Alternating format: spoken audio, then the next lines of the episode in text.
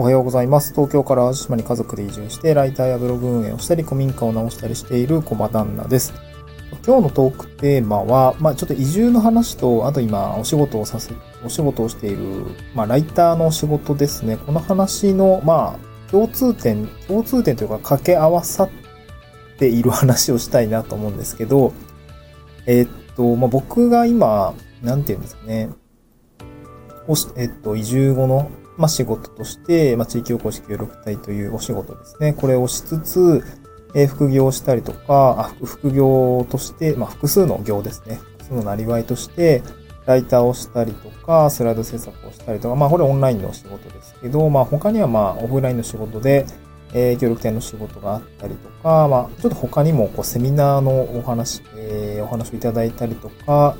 えーっと、なんかこう、いろいろ、まあ今は動画編集の仕事もちょっとやってるんですけど、まあちょっといろいろやりすぎてな、な、何屋さんなのかわかんなくなっちゃってるんで、あんま良くない状況にはなっちゃってるんですけど、まあそんなこんなでこう、いろいろな仕事を掛け合わせて生計を立てることになってますが、まあ言うたらクライアントワーク主導になってますね。一応メディアの上はしてますけど、クライアントワークが今は主になっています。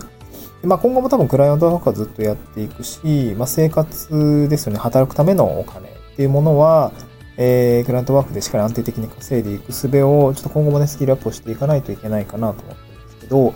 まあ、その一番最初にクライアントワークに挑戦できたものってライターだったんですね。うん。まあ、文章を書いてお金を得るっていうことだったんですけど、まあ、このライターって、まあ、どういう感じで一歩踏み出していくかって結構人それぞれだと思うんですけど、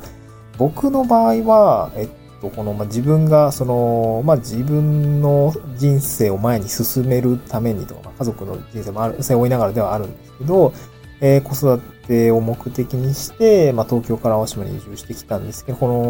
の、その過程ですよね。この移住っていうものが、えー一つ、うん、まあ、うんとな、お仕事の中でも武器になっていました。で、それはどういうことかっていうと、まあライターの仕事って結構その、まあ、記事の内容だったりとか、まあ、SEO の記事とか、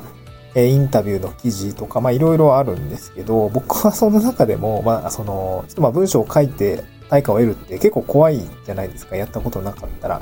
まあ、怖くって、僕も最初すごく怖かったです。この自分が書いた文章何ぞでお金をもらっていいのかみたいな 話だが、すごく強くって、すごく怖かったんですけど、まあ、でも、そんな中でも自信を持って話せる内容は何だかっていう、なんだかっていうと、やっぱ自分の体験談じゃないですか？その、自分だが体験したことだったら、あの、自信持って言えるだろうし、まあ、まあ困ったこととかもあったろうし、なんかわかんないこともあったと思うんですよ。でもやっぱり自分が、なんていうのかな、うん、経験したことであれば、その辺はこう、まあ、遜色なくうん話せるし、自信を持って話せると思うんですね。で、自信を持って文章を書けると思ったんですよ。そんな中で、まあ、クライアントワーク、まあ、ライターのお仕事の一つの、まあ、足がかりになったのは、この移住というコンテンツ、移住体験談というコンテンツでした。僕は一番最初に、ライターのお仕事をいただいたのは、この移住の体験談の執筆を書くっていうことだったんですけど、これがね、一記事、だいたい4000文字ぐらいで手数料抜4000ちょっとぐらいで手数料抜きでだいたい3904円かな。僕なんか前3094円とか言ってたんですけど、3904円でした。はい。で、これが初収入だったんですね。すごく嬉しかったのを覚えてるし、あのーまあ自信を持って書いたというか、一応その、まあありのまま書いただけなんだけどね。まあそれがそのクライアントさんにとってはすごくいい記事でしたというふうに言われて、えー次回もぜひお願いしますみたいな感じで声をかけていただいたんですね。うん。そう。その、ライターとして一歩踏み出すときに、まあ、結構その、不安多いと思います。その、例えば自分にこの記事書けるかなとか、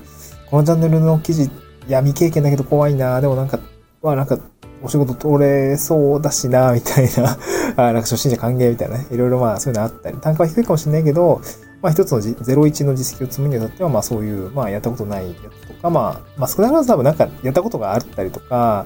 まあ経験、例えばそうですね、僕だったら他に多分今だったら、まあシステムエンジニアの経験があったので、エンジニアの、まあ、転職だったりとか、まああとはキャンプとかもやあの、やったこともあるし、まあ、キャンプね、えー まあ、毎日がキャンプみたいな生活 になりかけてた時もあるんだけど、その、まあ、キャンプですね、アウトドアのライティングをしたりとか、あとは子育てもしてるね、子育てのライティングだったりなんかも多分いけるでしょうね。経験談を語るだけなので。うん。そういう経験談を書くっていうコンテンツは、えー、ライターに、まあ、第一歩みたいな01の実績を作るに至ってはすごく、まあ、やりやすかったなと思いました。だからね、その なんていうのかな、移住後の仕事とか副業の一つに、うーん、まあ、絶対とは言わないけど、どこでも働ける仕事一つ持っておくんだったら、やっぱライター向いてるんじゃないのかなと、僕はそのライターというお仕事にこの移住後の働き方の整形口みたいなのをちょっと見出せそうだったので、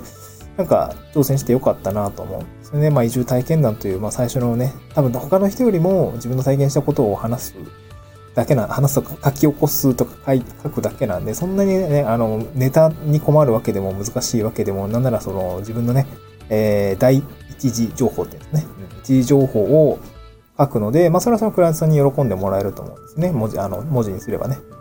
それだから、だか結構ハードル低いんじゃないかな。まあその稼ぎ続けられるかわかんないけど、挑戦しやすいかどうかで言ったら、全然移住者ライターってめちゃで 移住体験談っていうね、コンテンツに需要があるわけなので、すごくやりやすいのかなと思うんですね。うん。だからその移住後に、ま複数の行で、なんとかこう、生計を立てていきたいとかね、っていうものの一つの選択肢としてライター終わりかなと思った。糸口がつかみやすいんでね。はい。なんかそんな感じがあります。まあ、なので、まあ、自分の移住した経験、まあ、移住した後ね、どういう感じで生計立てていくのか、まあ、一つの収入の柱ってどうしていこうかみたいな感じになった時に、まあ、ライターという選択肢があるよってことは僕も、まあ、体現をしていきたいなと思うし、で、やっぱりその、移住の体験談って結構自治体の担当者とか、まあそういうウェブサイトとかって結構やっぱ欲してますし、まあなんならクラウドワークスとか、まあランサーズとかに移住の体験談求むみたいな感じでね、普通にお金をもらっで、対価を得ながら書くこともできるし、まあ、自治体なんかね、なんか一日謝礼出すってことはできないんだけど、あのー、なんていうのかな、寄稿ができるんですよね。で寄稿って自分で書くから、言うたらその、公開可能な実績の一つになるんですよね。うん。えっと、僕であれば自治体の方に寄稿、そう、この前ね、直営業して、直営業っていうかね、あの、なんかそういえば僕の僕のあのー、経験談、自治体とか載ってあ、なんか民間メディアにはめっちゃあの、掲載させてもらってるんだけど、自治体に載せてなかったなと思って、まあ、この前この前というかなんかもう本当にね、いろいろここはもう田舎あるあるなんだけど、いろんなつながりがあって、今、移住定住の推進やってる担当者の人と、まあ、普通になんか前から繋がってて、あ、そう、サウナつながりなんだけど、サウナ好きで 繋がって、で、サウナイベントで次に出会って、ああ、誰々さんですね、みたいな、ああ、よろしくね、みたいな感じで、これ前、で、繋がっていて、で、先日その移住のね、ウェビナーを、まだ多分あんま大きな声では言えないのかもしれないけど、その移住のウェビナーみたいなのをちょっとまた、あの、出てくれませんかっていうことで、ウェビナーの仕事をですね、いただ、まあ、声をかけてもらって、あの、全然できますよ、みたいな感じで。これは兵庫県のね、移住のセミナー、